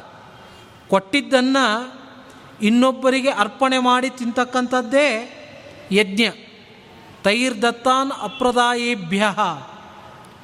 ದೇವತೆಗಳು ನಮಗೆ ಏನನ್ನು ಕೊಡ್ತಾರೋ ಅದನ್ನು ನಾವು ಕಷ್ಟದಲ್ಲಿರುವವರಿಗೆ, ಅಶಕ್ತರಿಗೆ ಕೊಟ್ಟು ಅದನ್ನು ನಾವು ಸ್ವೀಕಾರ ಮಾಡಬೇಕು. ಇಲ್ಲದೆ ಹೋದರೆ ನಾವು ಕಳ್ರೆ ಅಂತಲೇ ಕೃಷ್ಣನ ಅಭಿಪ್ರಾಯ. ಗೀತೆಯಲ್ಲಿ ಬಂದಂತಹ ವಾಕ್ಯ ಇದು. ತೈರ್ದತ್ತಾನ್ ಅಪ್ರದಾಯೇಭ್ಯ. ದೇವತೆಗಳು ಕೊಟ್ಟಿದ್ದನ್ನು ನಾವು ಮತ್ತೊಬ್ಬರಿಗೆ ಕೊಡದೆ ಕೇವಲ ನಾವು ಮಾತ್ರ ಅನುಭವಿಸ್ತಾ ಇದ್ದರೆ ಯೋ ಭುಂಕ್ತೆ ಸ್ಥೇನ ಏವ ಸಹ. ಸ್ಥೇನ ಅಂದರೆ ಕಳ್ಳ. ಅವನನ್ನು ಕಳ್ಳ ಅಂತ ಶಾಸ್ತ್ರ ಕರೀತಕ್ಕಂಥದ್ದು. ಹೀಗೆ ಯಜ್ಞ ಯಾಗಾದಿಗಳನ್ನು ಮಾಡಿಕೊಂಡು ಜೀವನ ಮಾಡಬೇಕು ಅಂತ ಶಾಸ್ತ್ರ ವಿಧಿಸ್ತಾ ಇದೆ. ಇಹ ದೇವೈಹಿ ಸಹೇಂದ್ರೈಸ್ತು ಪ್ರಜಾ ಪತಿಭಿರೇವಚ. ಇಷ್ಟಂ ಬಹುವಿಧೈರ್ಯಜ್ಞೈ ಮಹದ್ಭಿ ಭೂರಿದಕ್ಷಿಣೈ. ಇಂದ್ರ ಒಬ್ಬನೇ ಬಂದಿದ್ದಲ್ಲ. ಎಲ್ಲ ಪ್ರಜಾಪತಿಗಳು, ಅನೇಕ ದೇವತೆಗಳೂ ಕೂಡ ಅವನ ಯಜ್ಞಕ್ಕೆ ಬಂದಿದ್ದಾರೆ. ಬಹುವಿಧೈ ಯಜ್ಞೈ ಮಹದ್ಭಿ ಭೂರಿದಕ್ಷಿಣೈ. ಅಲ್ಲಿ ಬ್ರಾಹ್ಮಣರಿಗೆ ಯಥೇಚ್ಛವಾಗಿ ದಕ್ಷಿಣೆಯನ್ನು ಕೊಟ್ಟು ಬಹಳ ವೈಭವದಿಂದ ಯಜ್ಞವನ್ನು ಮಾಡ್ತಾ ಇದ್ದ. ಒಟ್ಟು ಏಳು ಅಶ್ವಮೇಧ ಯಾಗವನ್ನು ಮಾಡ್ದ ಅಂತ ವರ್ಣನೆ ಬರುತ್ತೆ. ತರ್ಪಯಾಮಾಸ ಸೋಮೇನ ಹಯಮೇಧೇಶು ಸಪ್ತಸು ಸಪ್ತಸು ಏಳು ಅಶ್ವಮೇಧ ಯಾಗಗಳನ್ನು ಮಾಡಿ ಇಡೀ ದೇವತೆಗಳ ಸಮುದಾಯವನ್ನು ಬಹಳ ತೃಪ್ತಿಪಡಿಸಿದ. ಅವನ ಯಜ್ಞ ಹೇಗಿತ್ತು ಅಂತಂದರೆ ಸರ್ವಮಾಸಿ ಹಿರಣ್ಮಯಂ. ಅಲ್ಲಿರುವ ಎಲ್ಲ ಪಾತ್ರೆಗಳೂ ಕೂಡ ಸುವರ್ಣಮಯವಾಗಿತ್ತು ಅಂತ. ಬಂಗಾರಮಯವಾಗಿತ್ತು. ವಾನಸ್ಪತ್ಯಂಚ ಭೌಮುಂಚ ಯದ್ರವ್ಯಂ ನಿಯತಂ ಮಖೆ ಯಜ್ಞಕ್ಕೆ ಬೇಕಾಗಿರತಕ್ಕಂತಹ ಎಲ್ಲ ಪದಾರ್ಥಗಳೂ ಕೂಡ ಬಂಗಾರಮಯವಾಗಿತ್ತು. ಬಹಳ ವೈಭವದಿಂದ ಯಜ್ಞವನ್ನು ಮಾಡ್ತಾ ಇದ್ದಾನೆ. ಏಳು ಅಶ್ವಮೇಧ ಯಾಗಗಳು, ಏಳೇಳು ಪಟ್ಟು ಅಧಿಕ ಅಧಿಕವಾಗಿ ಆಹುತಿಯನ್ನು ಕೊಟ್ಟ, ದಕ್ಷಿಣೆಯನ್ನು ಕೊಟ್ಟ, ಅನ್ನದಾನವನ್ನು ಮಾಡ್ದ. ಹೀಗೆ ಬಹಳ ವೈಭವದಿಂದ ಯಜ್ಞವನ್ನು ಮಾಡ್ತಾ ಇದ್ದಾನೆ. ತಸ್ಯ ಸ್ಮಯೂಪಾನ್ ಯಜ್ಞೇಶು ಭ್ರಾಜಮಾನಾನ್ ಹಿರಣ್ಮಯಾನ್ ಸ್ವಯಂ ಉತ್ಥಾಪಯಾಮಾಸು ದೇವಾಸೇಂದ್ರ ಯುಧಿಷ್ಠಿರ ಎಲ್ಲ ದೇವತೆಗಳೂ ಕೂಡ ಅಲ್ಲಿ ಭಾಗವಹಿಸಿ ಯಜ್ಞದಲ್ಲಿ ಸ್ವತಃ ಪಾಲ್ಗೊಂಡರು. ಏನೇನು ಮಾಡಬೇಕೋ ಎಲ್ಲ ಕೆಲಸದಲ್ಲಿ ದೇವತೆಗಳೇ ಪಾಲ್ಗೊಂಡಿದ್ದಾರೆ. ಹೀಗೆ ಬಹಳ ವೈಭವದಿಂದ ಆ ಯಜ್ಞ ಎಂಬತಕ್ಕಂಥದ್ದು ನಡೀತಾ ಇದೆ. ಸಿಕತಾವಾ ಯಥಾ ಲೋಕೆ ಯಥಾವಾ ದಿವಿತಾರಕಾ ಯಥಾವಾ ವರ್ಷತೋಧಾರಾ ಅಸಂಖ್ಯೇಯಾಶ್ಚ ಕೇನಚಿತ್. ಆ ಯಜ್ಞದ ಪುಣ್ಯವನ್ನು ವರ್ಣಿಸಲಿಕ್ಕೆ ಸಾಧ್ಯವೇ ಇಲ್ಲ. ಹೇಗೆ ಮರಳಿನ ಕಣಗಳನ್ನು ಎಣಿಸಿ ಮುಗಿಸ್ಲಿಕ್ಕೆ ಸಾಧ್ಯ ಇಲ್ವೋ? ಸಣ್ಣ ಸಣ್ಣ ಕಣಗಳು ಅವುಗಳನ್ನು ಎಣಿಸಿ ಮುಗಿಸ್ಲಿಕ್ಕೆ ಸಾಧ್ಯ ಇಲ್ಲ. ಯಥಾವಾ ದಿವಿತಾರಕಾ ನಕ್ಷತ್ರಗಳನ್ನು ಎಣಿಸಿ ಮುಗಿಸ್ಲಿಕ್ಕೆ ಸಾಧ್ಯ ಇದೆನಾ? ಇಡೀ ಜನ್ಮ ಕಳೆದರೂ ಕೂಡ ನಕ್ಷತ್ರಗಳನ್ನು ಎಣಿಸಲಿಕ್ಕೆ ಸಾಧ್ಯವಾಗಲ್ಲ. ಯಥಾವಾ ವರ್ಷತೋ ಜೋರಾಗಿ ಮಳೆ ಸುರಿತಾ ಇದ್ದರೆ ಎಷ್ಟು ಹನಿ ಭೂಮಿಗೆ ಬೀಳ್ತಾ ಇದೆ ಅಂತ ಎಣಿಸಿ ಮುಗಿಸ್ಲಿಕ್ಕೆ ಸಾಧ್ಯ ಇಲ್ಲ. ತುಂಬ ತುಂಬ ಅಂತ ಹೇಳಬೇಕಷ್ಟೆ. ಹಾಗೆ ತಥೈವ ತದಸಂಖ್ಯೇಯಂ ಧನಂ ಯತ್ರ ಯತ್ ಪ್ರದದೌ ಗಯ. ಹಾಗೆ ಗಯ ಅನ್ನುವ ಈ ಭಗವದ್ಭಕ್ತ ಅಷ್ಟು ದಾನವನ್ನು ಮಾಡ್ದ. ಅವನು ಮಾಡಿರ್ತಕ್ಕಂತಹ ದಾನವನ್ನು ಎಣಿಸಿ ಮುಗಿಸ್ಲಿಕ್ಕೆ ಸಾಧ್ಯ ಇಲ್ಲ. ಅಷ್ಟು ದಕ್ಷಿಣೆಯನ್ನು ಕೊಟ್ಟಿದ್ದಾನೆ. ನಸಾ ಸಖ್ಯಾತು ಸಂಖ್ಯಾತು ದಕ್ಷಿಣ ದಕ್ಷಿಣ ವತಃ ಅವನು ಕೊಟ್ಟಿರ್ತಕ್ಕಂತಹ ದಕ್ಷಿಣೆಯನ್ನು ಎಣಿಸಲಿಕ್ಕೆ ಸಾಧ್ಯ ಇಲ್ಲ. ಅಷ್ಟು ದಾನವನ್ನು ಮಾಡಿದ್ದಾನೆ. ಹಿರಣ್ಮಯೀಭಿ ಗೋವಿಶ್ಚ ಸ ಯಜ್ಞೇಶು ವಿಷಾಂಪತೆ ಬ್ರಾಹ್ಮಣಾನ್ ತರ್ಪಯಾಮಾಸ ನಾನಾ ದಿಗ್ಭ್ಯ ಸಮಾಗತಾನ್ ಭೂಮಂಡಲದಿಂದ ಬೇರೆ ಬೇರೆ ಪ್ರದೇಶದಿಂದ ಅನೇಕ ಬ್ರಾಹ್ಮಣರು ಅಲ್ಲಿ ಬಂದಿದ್ದರು ಋಷಿ ಮುನಿಗಳು ಅಲ್ಲಿಗೆ ಬಂದಿದ್ದಾರೆ, ಎಲ್ಲರಿಗೂ ಕೂಡ ಗೋಗಳನ್ನು ದಾನ ಮಾಡ್ದ. ಆ ಗೋಗಳು ಹಿರಣ್ಮಯಿ ಬಿಹಿ ಅಂತ ಬಂಗಾರದ ಗೋಗಳನ್ನೇ ಮಾಡಿಸಿ ದಾನವನ್ನು ಮಾಡಿದ್ದಾನೆ. ಹೀಗೆ ಎಲ್ಲರನ್ನೂ ಕೂಡ ಬಹಳ ಸಂತೋಷಪಡಿಸಿದ. ಅಲ್ಲಲ್ಲಲ್ಲೇ ಅನೇಕ ಯಜ್ಞಗಳನ್ನು ಮಾಡ್ತಾ ಇದ್ದ. ಆ ಯಜ್ಞ ಸ್ತಂಭ ಅಂತ ಇರುತ್ತೆ. ಯಜ್ಞ ಮಾಡಬೇಕಾದ್ರೆ ಒಂದು ಸ್ತಂಭ ಇರುತ್ತೆ. ಯೂಪ ಅಂತ ಕರೀತಾರೆ. ದೇವಸ್ಥಾನದ ಮುಂದೆ ಒಂದು ಕಂಬ ಇರುತ್ತೆ. ಗರುಡಗಂಬ ಅಂತ ಕರೀತಾರೆ. ಹಾಗೆ ಯಜ್ಞದಲ್ಲೂ ಕೂಡ ಒಂದು ಸ್ತಂಭ ಇರುತ್ತೆ. ಆ ಸ್ತಂಭ ಎಲ್ಲ ಕಡೆ ನೆಟ್ಟು ಬಿಟ್ಟಿದ್ರಂತೆ. ಎಲ್ಲ ಜಾಗದಲ್ಲೂ ಕೂಡ ಆ ಸ್ತಂಭವೇ ಕಾಣ್ತಾ ಇತ್ತು. ಎಲ್ಲೆಲ್ಲೋ ಸ್ವಲ್ಪ ಸ್ವಲ್ಪ ಭೂಮಿ ಮಾತ್ರ ಹಾಗೆ ಕಾಣ್ತಾ ಇತ್ತು. ಬಿಟ್ಟರೆ ಎಲ್ಲ ಕಲ್ಲಿ ಕಡೆಯಲ್ಲೂ ಕೂಡ ಆ ಸ್ತಂಭವೇ ಕಾಣ್ತಾ ಇತ್ತು. ಅಷ್ಟು ಅವನು ಯಜ್ಞಗಳನ್ನು ಮಾಡಿಬಿಟ್ಟಿದ್ದ. ಇಡೀ ಭೂಮಂಡಲ ಅವನ ಯಜ್ಞದಿಂದ ತುಂಬಿ ಹೋಗಿತ್ತು. ಹೀಗೆ ಬಹಳ ಶ್ರೇಷ್ಠವಾಗಿರ್ತಕ್ಕಂತಹ ಯಜ್ಞವನ್ನು ಮಾಡ್ದ. ಅದರ ಫಲ ಏನು ಅಂತಂದರೆ ಇಂದ್ರಲೋಕ. ಸ್ವರ್ಗವೇ ಅದರ ಫಲ. ಸಲೋಕಾನ್ ಪ್ರಾಪ್ತವಾನ್ ಐಂದ್ರಾನ್ ಕರ್ಮಣ ತೇನ ಭಾರತ. ಆ ಯಜ್ಞದ ಪುಣ್ಯದಿಂದ ಐಂದ್ರಾನ್ ಲೋಕಾನ್ ಪ್ರಾಪ್ತವಾನ್ ಇಂದ್ರನ ಲೋಕಕ್ಕೆ ಹೋದ. ಅರ್ಥಾತ್ ಸ್ವರ್ಗಲೋಕಕ್ಕೆ ಹೋಗಿದ್ದಾನೆ. ಸಲೋಕತಾಂ ತಸ್ಯ ಗಚ್ಚೇತ್ ಪಯೋಷ್ಣ್ಯಾಂ ಸ ಉಪಸ್ಪೃಶೇತ್. ಆದ್ದರಿಂದ ಈ ಪಯೋಷ್ಣಿ ಅನ್ನುವ ನದಿ ಬಹಳ ಪವಿತ್ರಕರವಾಗಿರತಕ್ಕಂಥದ್ದು. ಆ ಯಜ್ಞದ ರಸ ಸೋಮದ ರಸದಿಂದ ಕೂಡಿಕೊಂಡಿದೆ. ಇಂತಹ ನದಿಯಲ್ಲಿ ಯಹ ಉಪಸ್ಪೃಶೇತ್, ಯಾರು ಸ್ನಾನವನ್ನು ಮಾಡ್ತಾರೋ ಅವರು ಇಂದ್ರನ ಲೋಕಕ್ಕೆ ಹೋಗ್ತಾರೆ. ಅಂತ ಅದರ ಪುಣ್ಯವನ್ನು ಹೇಳ್ತಾ ಇದ್ದಾರೆ. ಸೋಮರಸ ಬಹಳ ಪವಿತ್ರಕರವಾಗಿರ್ತಕ್ಕಂಥದ್ದು. ಸೋಮು ಅನ್ನುವ ಲತೆ ಇವತ್ತಿಗೂ ಕೂಡ ಸಿಗತ್ತೆ. ಹೆಚ್ಚಾಗಿ ಪಾಕಿಸ್ತಾನದ ಪ್ರಾಂತ್ಯದಲ್ಲಿ ಇವತ್ತಿನ ದಿವಸ ಅದು ಬೆಳೀತಾ ಇದೆ. ಆ ಬಳ್ಳಿಗಳನ್ನು ಗುರುತಿಸುವ ಶಕ್ತಿಯನ್ನು ನಾವು ಇವತ್ತು ಕಳ್ಕೊಂಡು ಬಿಟ್ಟಿದ್ದೇವೆ ಯಜ್ಞಕ್ಕೆ ಬೇಕಾದ ದ್ರವ್ಯಗಳು ಯಾವುದು? ಯಾವ್ಯಾವ ವೃಕ್ಷದ ಕಟ್ಟಿಗೆಯನ್ನು ಆರಿಸಬೇಕು? ಇದೆಲ್ಲವನ್ನೂ ನಾವು ಮರ್ತಿದ್ದೇವೆ. ಆದರೆ ಇವತ್ತು ಕೂಡ ಸೋಮ ಅನ್ನುವ ಲತೆ ಇದೆ. ಆ ಲತೆಯಿಂದ ಯಜ್ಞವನ್ನು ಮಾಡಬೇಕು ಅಂತ ಹೇಳ್ತಾರೆ. ಅದು ಋಗ್ವೇದದಲ್ಲಿ ಬರತಕ್ಕಂತಹ ಒಂದು ಮಂತ್ರ. ತೇಮೇ ಸೋಮ ಅಲಂಕೃತಾಹ ಅಂತ. ಸೋಮದ ಬಳ್ಳಿಯಿಂದ ಅಲಂಕಾರವನ್ನು ಮಾಡಬೇಕು ಅಂತ. ಇದು ಬಾಹ್ಯ ಯಜ್ಞ. ಹೊರಗಿನ ಯಜ್ಞದಲ್ಲಿ ಅಗ್ನಿಗೆ ಹವಿಸ್ಸನ್ನು ಕೊಡ್ತಕ್ಕಂಥದ್ದು ಒಂದು ಯಜ್ಞ. ಇನ್ನೊಂದು ಯಜ್ಞವನ್ನು ಮಧ್ವಾಚಾರ್ಯ ಹೇಳ್ತಾರೆ, ಸದಾಕಾಲ ನಮ್ಮ ಮನಸ್ಸಿನಲ್ಲಿ ಮಾಡ್ತಾನೇ ಇರಬೇಕು ಯಜ್ಞ ಅಂತ. ನಮ್ಮ ಶಾಸ್ತ್ರದಲ್ಲಿ ನಾವು ಏನು ಕೆಲಸವನ್ನು ಮಾಡ್ತೇವೋ ಅದೆಲ್ಲವೂ ಯಜ್ಞನೇ.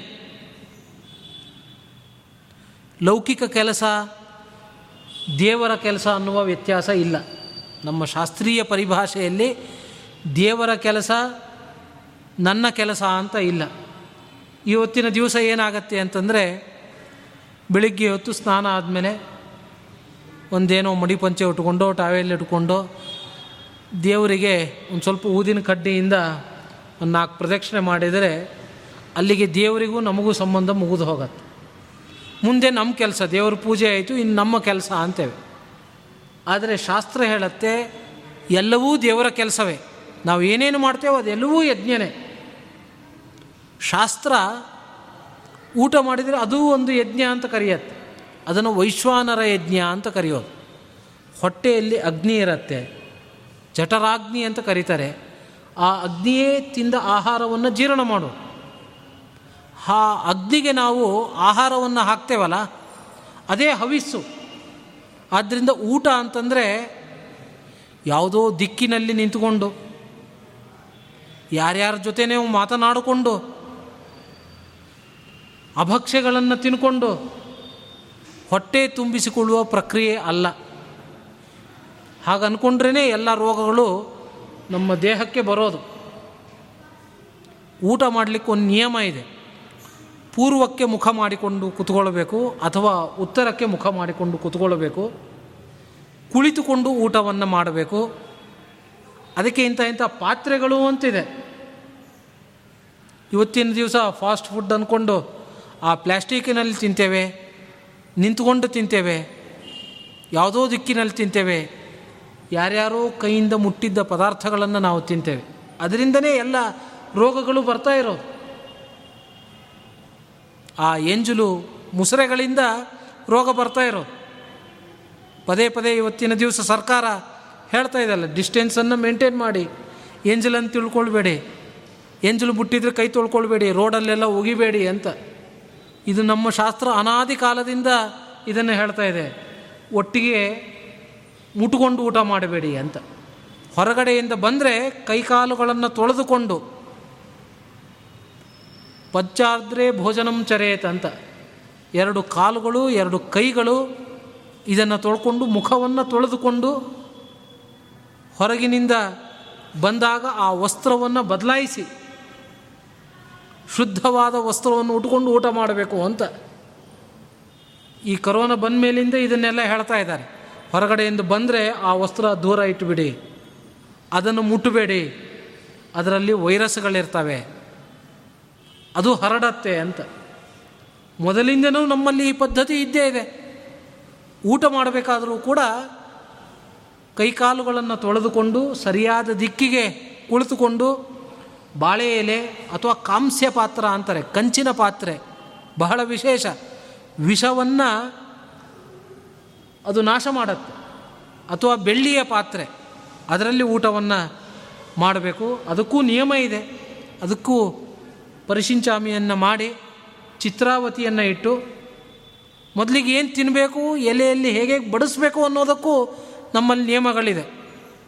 ಉಪ್ಪನ್ನು ಎಲ್ಲಿ ಬಡಿಸ್ಬೇಕು, ಮೊದಲಿಗೆ ಏನು ಬಡಿಸ್ಬೇಕು, ಪಾಯಸವನ್ನು ಎಲ್ಲಿ ಬಡಿಸ್ಬೇಕು, ಮೊದಲಿಗೆ ಏನು ತಿನ್ನಬೇಕು ಹೇಗೆ ಊಟವನ್ನು ಮುಗಿಸಬೇಕು ಅಂತ ಎಲ್ಲದಕ್ಕೂ ವಿಧಿವಿಧಾನ ಇದೆ. ಆ ರೀತಿಯಾಗಿ ಮಾಡಿದಾಗ ಅದೇ ವೈಶ್ವಾನರ ಯಜ್ಞ ಆಗತ್ತೆ. ಯಜ್ಞ ಮಾಡಲಿಕ್ಕೆ ಪ್ರತ್ಯೇಕವಾಗಿ ಮನೆಯಲ್ಲಿ ಹೋಮದ ಕುಂಡ ಇಟ್ಟು ಜೋರಾಗಿ ಅಗ್ನಿಯನ್ನು ಹೊತ್ತಿಸುವ ಅಗತ್ಯ ಇಲ್ಲ. ಸರಿಯಾದ ಕ್ರಮದಲ್ಲಿ ಶಾಸ್ತ್ರೀಯವಾಗಿ ಭೋಜನವನ್ನು ಮಾಡಿದರೆ ಅದೇ ವೈಶ್ವಾನರ ಯಜ್ಞ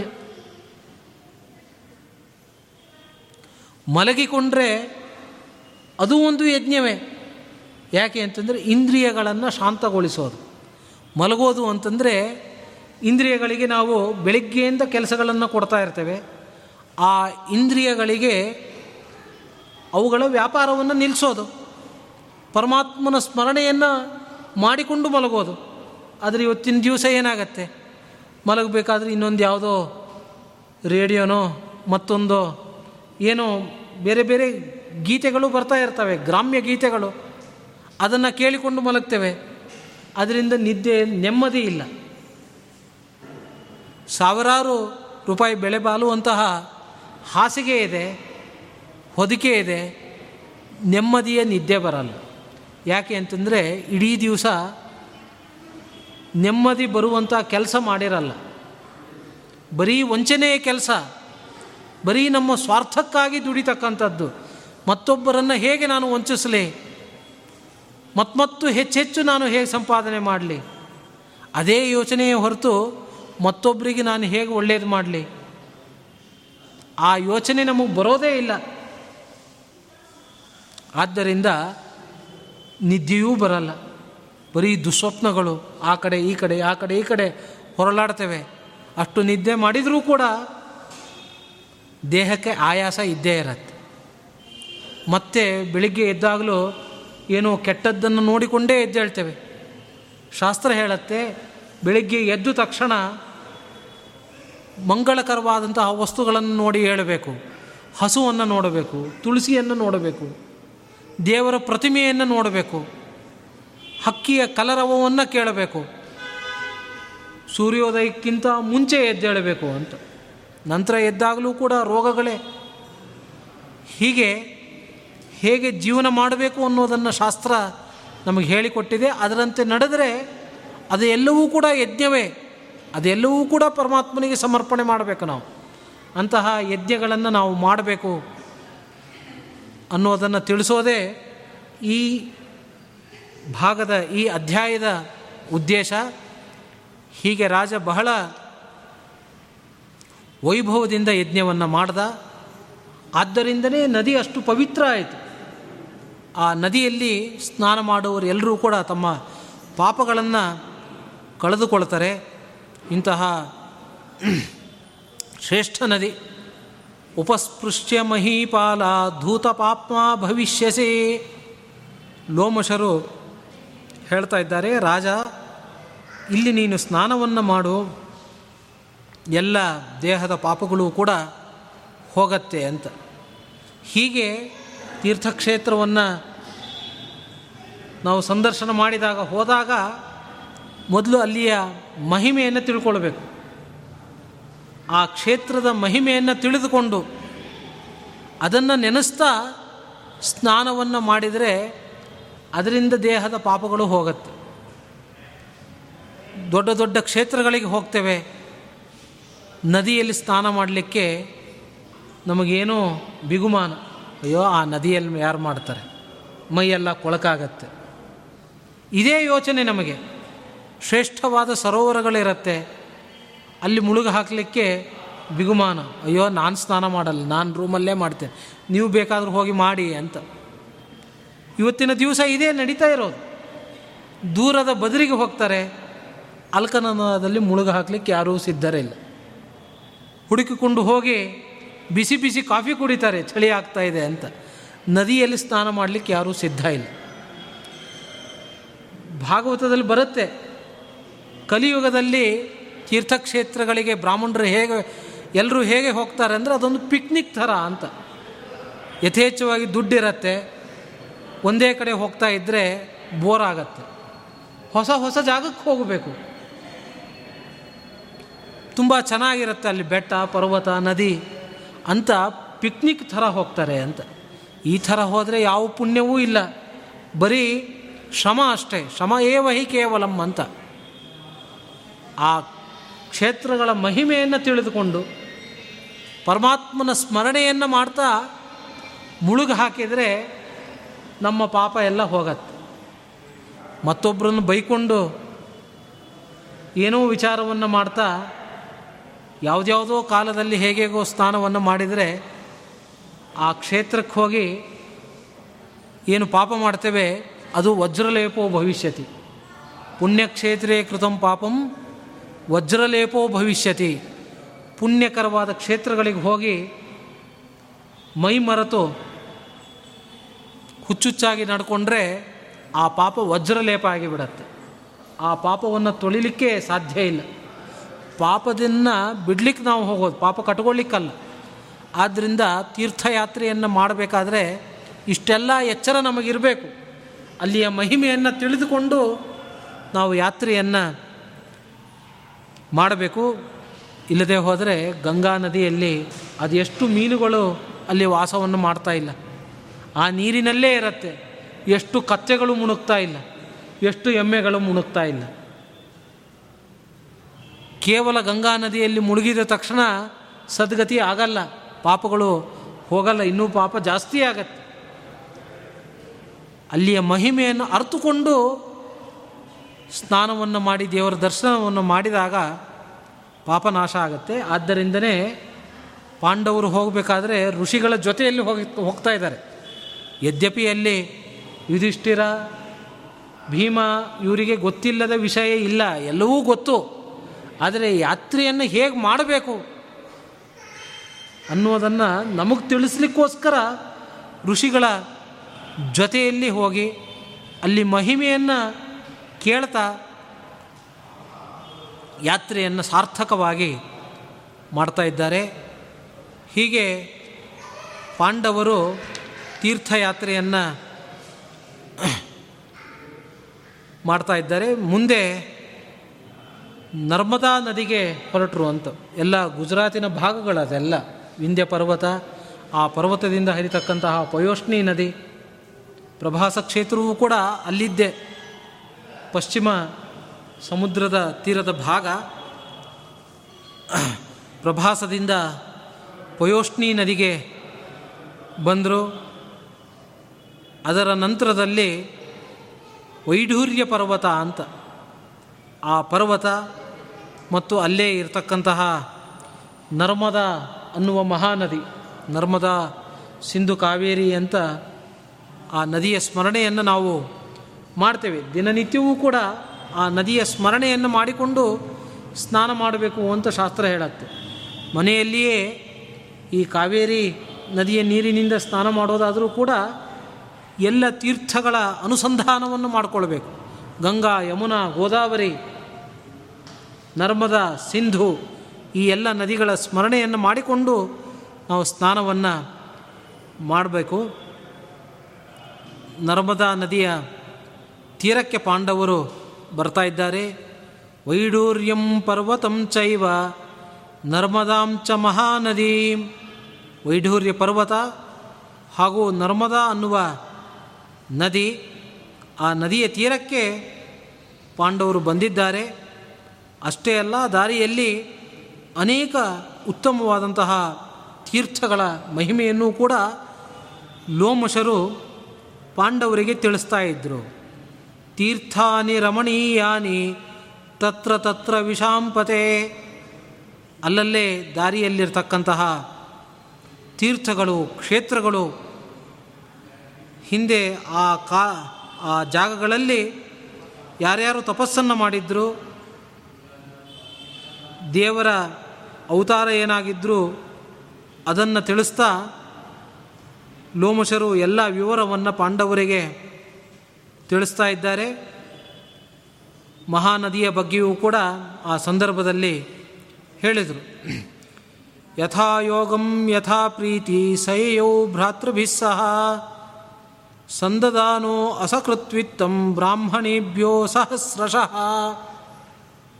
ಪಾಂಡವರ ಒಂದು ಮಹತ್ವ ನೋಡಿ. ದಾರಿಯಲ್ಲಿ ಪಾಂಡವರು ಹೋಗ್ತಾ ಇದ್ದರೆ ಅನೇಕ ಬ್ರಾಹ್ಮಣರೆಲ್ಲ ಅವರನ್ನು ಹಿಂಬಾಲಿಸ್ತಾ ಇದ್ದರು ಎಷ್ಟು ಅಂತಂದರೆ ಬ್ರಾಹ್ಮಣೇಭ್ಯೋ ಸಹಸ್ರಶಃ ಸಾವಿರಾರು ಬ್ರಾಹ್ಮಣರು ಪಾಂಡವರನ್ನು ಹಿಂಬಾಲಿಸ್ತಾ ಇದ್ದರು ಅಂತ. ಅವರಿಗೆಲ್ಲ ರಾಜ, ಸಂದದಾನೋ ಅಸಕೃತ್ವಿತ್ತಂ, ಬೇಕಾದಷ್ಟು ದಕ್ಷಿಣೆಯನ್ನು ಕೊಡ್ತಾ ಇದ್ದ. ಇದು ಒಬ್ಬ ರಾಜ ಹೇಗೆ ನಡೆದುಕೊಳ್ಬೇಕು ಅನ್ನೋದಕ್ಕೆ ಈ ಯುಧಿಷ್ಠಿರನ ಚರಿತ್ರೆಯನ್ನು ನಾವು ಕೇಳಬೇಕು. ಸಾವಿರಾರು ಸಂಖ್ಯೆಯಲ್ಲಿ ಬರತಕ್ಕಂತಹ ಬ್ರಾಹ್ಮಣರಿಗೆ ವಾಸದ ವ್ಯವಸ್ಥೆಯನ್ನು ಮಾಡ್ತಾಯಿದ್ರು ದಿನನಿತ್ಯ ಅವರಿಗೆ ಮೃಷ್ಟಾನ್ನ ಊಟವನ್ನು ಪಾಂಡವರು ಹಾಕ್ತಾಯಿದ್ರು ಅರಮನೆಯಲ್ಲಿದ್ದರೆ ಸಾಧ್ಯ ಇಲ್ಲ. ಅಷ್ಟೆಲ್ಲ ಋಷಿಮುನಿಗಳು ಬ್ರಾಹ್ಮಣರು ಬರಲಿಕ್ಕೆ ಸಾಧ್ಯ ಇಲ್ಲ. ಯಾವತ್ತೋ ವರ್ಷಕ್ಕೆ ಒಂದು ನಾಲ್ಕು ಬಾರಿ ನಡಿಬಹುದೇನೋ. ಆದರೆ ಪಾಂಡವರು ವನವಾಸ ಕಾಲದಲ್ಲಿ ಪ್ರತಿನಿತ್ಯ ಸಾವಿರಾರು ಬ್ರಾಹ್ಮಣರಿಗೆ ಊಟವನ್ನು ಹಾಕಿ ಯಥೇಚ್ಛವಾಗಿ ದಾನವನ್ನು ಮಾಡ್ತಾಯಿದ್ರು ಈ ವೈಢೂರ್ಯ ಪರ್ವತವನ್ನು ದರ್ಶನ ಮಾಡಿದರು. ಹಾಗೆ ನರ್ಮದಾ ನದಿಯಲ್ಲಿ ಸ್ನಾನವನ್ನೂ ಕೂಡ ಮಾಡಿದ್ದಾರೆ. ಯಾರು ಈ ವೈಢೂರ್ಯ ಪರ್ವತದ ದರ್ಶನವನ್ನು ಮಾಡಿ ನರ್ಮದಾ ನದಿಯಲ್ಲಿ ಸ್ನಾನವನ್ನು ಮಾಡ್ತಾರೋ ಅವರೆಲ್ಲರೂ ಕೂಡ ದೇವತೆಗಳ ಉತ್ತಮವಾದಂತಹ ಲೋಕವನ್ನು ತಲುಪ್ತಾರೆ. ದೇವಾನಾಮೇತಿ ಕೌಂತ್ಯೇಯ ತಥಾ ರಾಜ್ಞಾಂ ಸಲೋಕತಾಂ ದೇವತೆಗಳ ಲೋಕವನ್ನು ತಲುಪ್ತಾರೆ. ಅಷ್ಟು ಶ್ರೇಷ್ಠವಾಗಿರತಕ್ಕಂತಹ ನದಿ ಪರ್ವತ.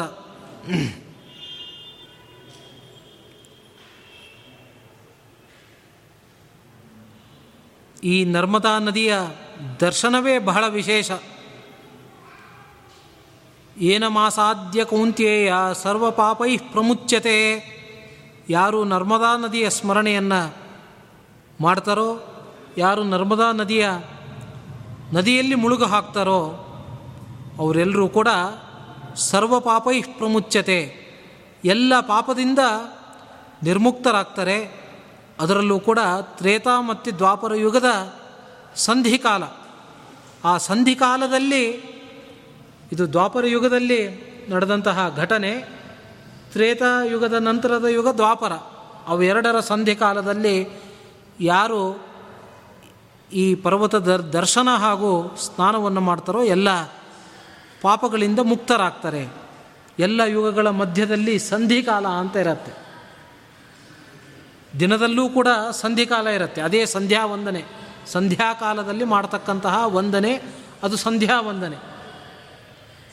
ರಾತ್ರಿ ಹೋಗಿ ಬೆಳಗ್ಗಿನ ಜಾವ ಬರಬೇಕಾದ್ರೆ ಮಧ್ಯದಲ್ಲಿ ಒಂದು ಸಂಧಿ ಮಧ್ಯಾಹ್ನ ಬರಬೇಕಾದ್ರೆ ಬೆಳಗ್ಗಿನ ಹೊತ್ತು ಹೋಗಿ ಮಧ್ಯಾಹ್ನ ಬರುತ್ತೆ.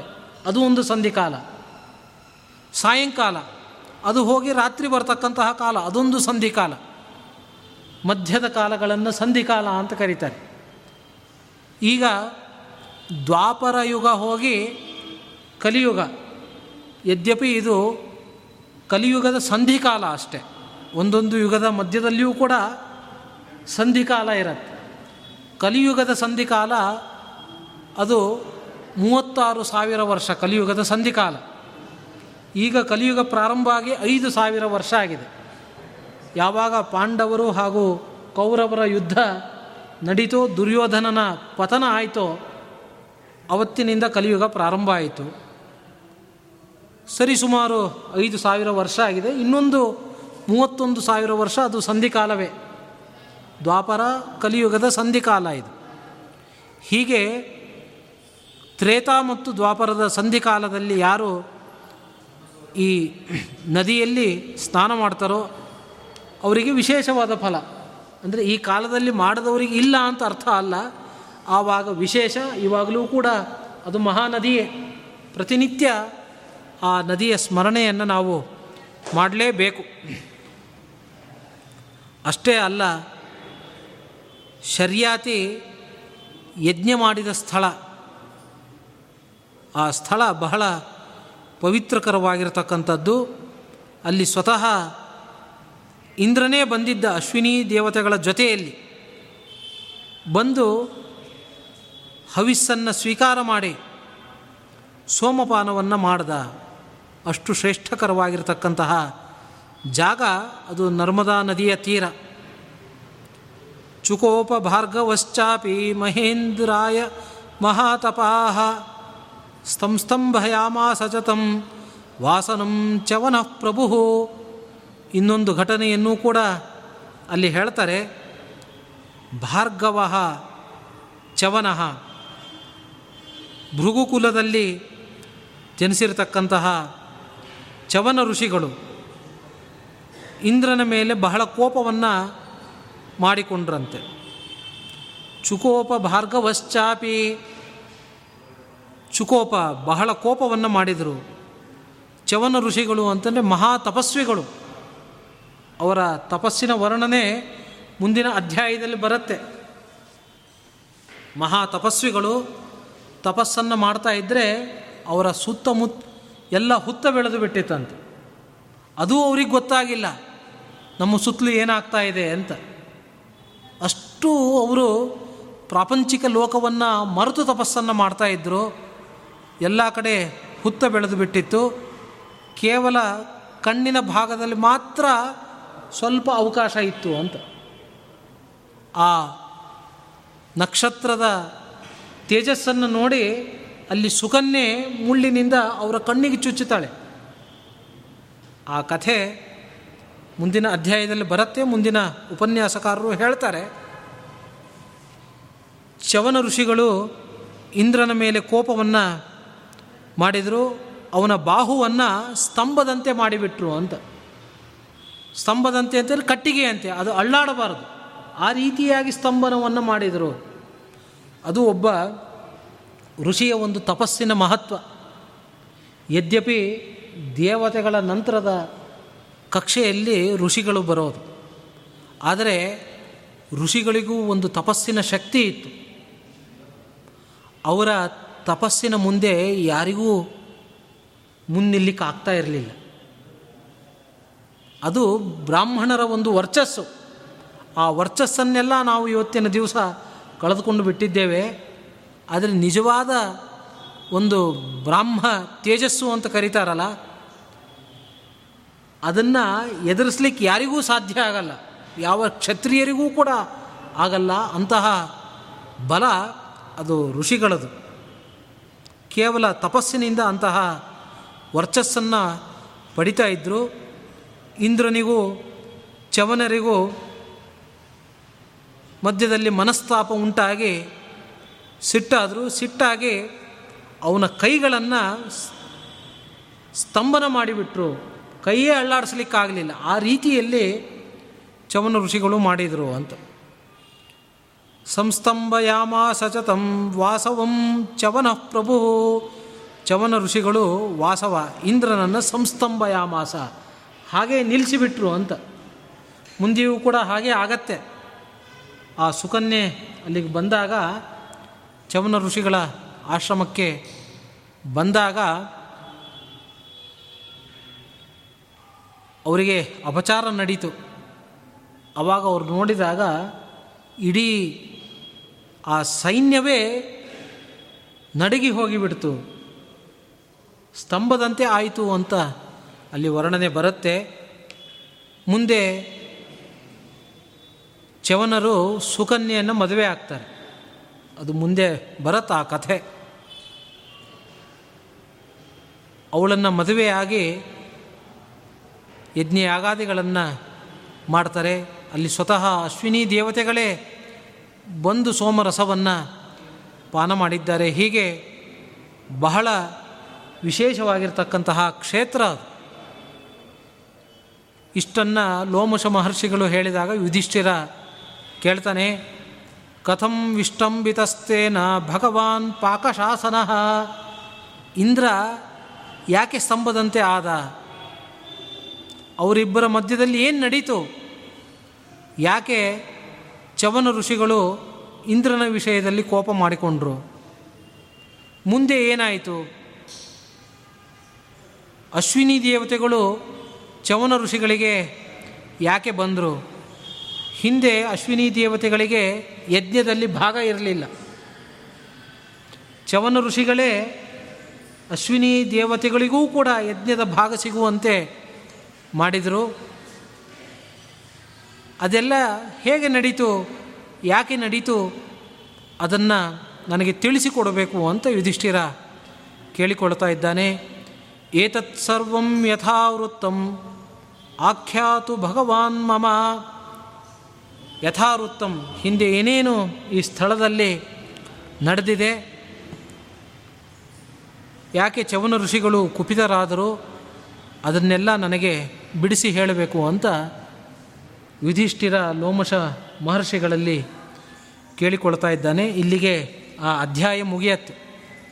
ನೂರ ಹದಿನೆಂಟನೇ ಅಧ್ಯಾಯ ಇಲ್ಲಿಗೆ ಮುಗಿಯತ್ತೆ. ಮುಂದೆ ಲೋಮಶ ಮಹರ್ಷಿಗಳು ಬಹಳ ವಿಸ್ತಾರವಾಗಿ ಆ ಕಥೆಯನ್ನು ಹೇಳ್ತಾರೆ. ಚವನ ಋಷಿಗಳು ತಪಸ್ಸಿನಿಂದ ಅವರ ದೇಹ ಸಂಪೂರ್ಣ ಕೃಶ ಆಗಿ ಹೋಗಿದೆ. ಸುಕನ್ಯೆ ಬಂದು ಕಣ್ಣಿಗೆ ಚುಚ್ಚುತ್ತಾಳೆ ಕುತೂಹಲದಿಂದ. ಏನೋ ಹೊಳಿತಾ ಇರುತ್ತೆ, ಏನು ಅಂತ ಒಂದು ಮುಳ್ಳಿನಿಂದ ಚುಚ್ಚುತ್ತಾಳೆ, ರಕ್ತ ಸುರಿಯತ್ತೆ. ರಾಜ ಬಂದು ಬೇಡ್ಕೊಳ್ತಾನೆ, ಅಪರಾಧ ಆಗಿದೆ ಮಗಳಿನಿಂದ ಅಂತ. ಏನು ಪರಿಹಾರ ಅಂತ ಕೇಳಿದಾಗ ಋಷಿಗಳು ಹೇಳ್ತಾರೆ ನಿನ್ನ ಮಗಳನ್ನು ಮದುವೆ ಮಾಡಿ ಕೊಟ್ಟುಬಿಡು ಅಂತ. ಎಲ್ಲಿ ಅರಮನೆಯಲ್ಲಿ ಇರಬೇಕಾದವಳು ಸುಕನ್ಯೆ. ಋಷಿಗಳು ಕೇಳಿದರೆ, ಕನ್ಯೆನೂ ಒಪ್ಕೊಂಡ್ಲು ರಾಜನೂ ಕೊಟ್ಟುಬಿಟ್ಟ. ತನ್ನ ಮಗಳನ್ನು ಕೊಟ್ಟುಬಿಟ್ಟ. ಹಿಂದಿನ ಕಾಲದಲ್ಲಿ ಇದೆಲ್ಲ ಆಗ್ತಾ ಇತ್ತು. ಒಬ್ಬ ಬಡ ಬ್ರಾಹ್ಮಣ ಅಂತ ಬೇಜಾರು ಮಾಡಿಕೊಳ್ಳಿಲ್ಲ ಸುಕನ್ಯೆ.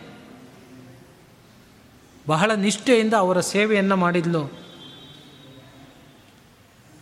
ಮುಂದೊಂದು ಸಲ ರಾಜ ಬರ್ತಾನೆ, ನನ್ನ ಮಗಳು ಹೇಗಿದ್ದಾಳೆ? ಏನು ತಿನ್ಕೊಂಡಿದ್ದಾಳೆ? ಏನು ಮಾಡ್ತಾ ಇದ್ದಾಳೆ? ಅಂತ. ಆ ರಾಜನಿಗೇ ಗೊತ್ತಾಗಲಿಲ್ಲ ಇವರ ವೈಭವವನ್ನು ನೋಡಿ. ಅವರ ತಪಸ್ಸಿನ ಪ್ರಭಾವದಿಂದ ಒಳ್ಳೆಯ ದೇಹವನ್ನು ಪಡ್ಕೊಂಡಿದ್ದರು ಚವನ ಋಷಿಗಳು. ರಾಜರ ವೈಭವ, ಇವರ ವೈಭವ ಮುಂದೆ ಏನೂ ಇಲ್ಲ. ರಾಜರಿಗೆ ಆಶ್ಚರ್ಯ ಆಯಿತು. ನಾವು ರಾಜರು ಅಂದ್ಕೊಳ್ತೇವೆ, ಅರಮನೆ ಇದೆ ಏನೇನು ಇಚ್ಛೆ ಪಡ್ತೀವಿ ಎಲ್ಲ ಪದಾರ್ಥಗಳಿದೆ. ಈ ಬ್ರಾಹ್ಮಣರು ಏನು? ಅವರ ತಪಶಕ್ತಿ ಏನು? ಇವರ ವೈಭವದ ಮುಂದೆ ನಮ್ಮದೇನೂ ಇಲ್ಲ ಅಂತ ಬಹಳ ಆಶ್ಚರ್ಯ ಪಡ್ತಾನೆ.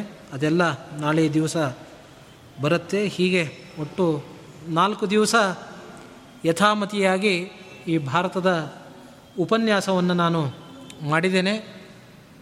ಭಾರತ ಅಂತಂದರೆ ಅದು ಮೇಲ್ನೋಟಕ್ಕೆ ಕಾಣುವ ಅರ್ಥವೇ ಬೇರೆ. ಬರೀ ಕಾಡಿನ ವರ್ಣನೆ ಇರುತ್ತೆ, ಯುದ್ಧದ ವರ್ಣನೆ ಇರುತ್ತೆ, ಇನ್ನೊಂದು ಯಾವುದೋ ವರ್ಣನೆ ಇರುತ್ತೆ. ಆದರೆ ಒಳಗಿನ ಅಧ್ಯಾತ್ಮ ಅರ್ಥವೇ ಬೇರೆ. ಭಾರತಕ್ಕೆ ಎಲ್ಲ ಕಡೆಯಲ್ಲೂ ಕೂಡ ಹತ್ತತ್ತು ಅರ್ಥ, ಒಂದೊಂದು ಶ್ಲೋಕಕ್ಕೆ ಹತ್ತತ್ತು ಅರ್ಥ. ಅದೆಲ್ಲ ನಮಗೆ ಅರ್ಥನೂ ಆಗಲ್ಲ. ಅದನ್ನು ನೋಡುವ ದೃಷ್ಟಿಕೋನವನ್ನು ಬೆಳೆಸಿಕೊಳ್ಳಬೇಕು ನಾವು. ಈ ಭಗವದ್ಭಕ್ತರ ಚರಿತ್ರೆಗಳನ್ನು ಕೇಳ್ತಾ ಇದ್ದರೆ ಮನಸ್ಸು ಶುದ್ಧ ಆಗತ್ತೆ. ಮನಸ್ಸು ಶುದ್ಧ ಆಗ್ತಾ ಇದ್ದರೆ ಪರಮಾತ್ಮ ನಮ್ಮ ಮನಸ್ಸಿನಲ್ಲಿ ನೆಲೆಸ್ತಾನೆ, ಕೆಟ್ಟ ವಿಷಯಗಳು ಅದು ದೂರ ಹೋಗುತ್ತೆ. ಆ ಕಾರಣದಿಂದ ಸಾಧ್ಯವಾದಷ್ಟು ಮಟ್ಟಿಗೆ ನಾವು ಭಗವದ್ಭಕ್ತರ ಚರಿತ್ರೆಗಳನ್ನು ಕೇಳಬೇಕು, ನಮ್ಮ ಮನಸ್ಸು ಅದರಲ್ಲಿ ಆಸಕ್ತವಾಗಬೇಕು. ಅಂತಹ ಅನುಗ್ರಹವನ್ನು ಎಲ್ಲ ದೇವತೆಗಳು ನಮಗೆ ಮಾಡಲಿ. ಹೆಚ್ಚೆಚ್ಚು ಭಕ್ತಿ ನಮ್ಮಲ್ಲಿ ವೃದ್ಧಿಯಾಗಲಿ ಅಂತ ಕೇಳಿಕೊಳ್ತಾ ಈ ನಾಲ್ಕು ದಿವಸದ ಈ ಮಹಾಭಾರತದ ಪ್ರವಚನವನ್ನು ಮುಗಿಸ್ತೇನೆ. ಶ್ರೀ ಕೃಷ್ಣಾರ್ಪಣಮಸ್ತು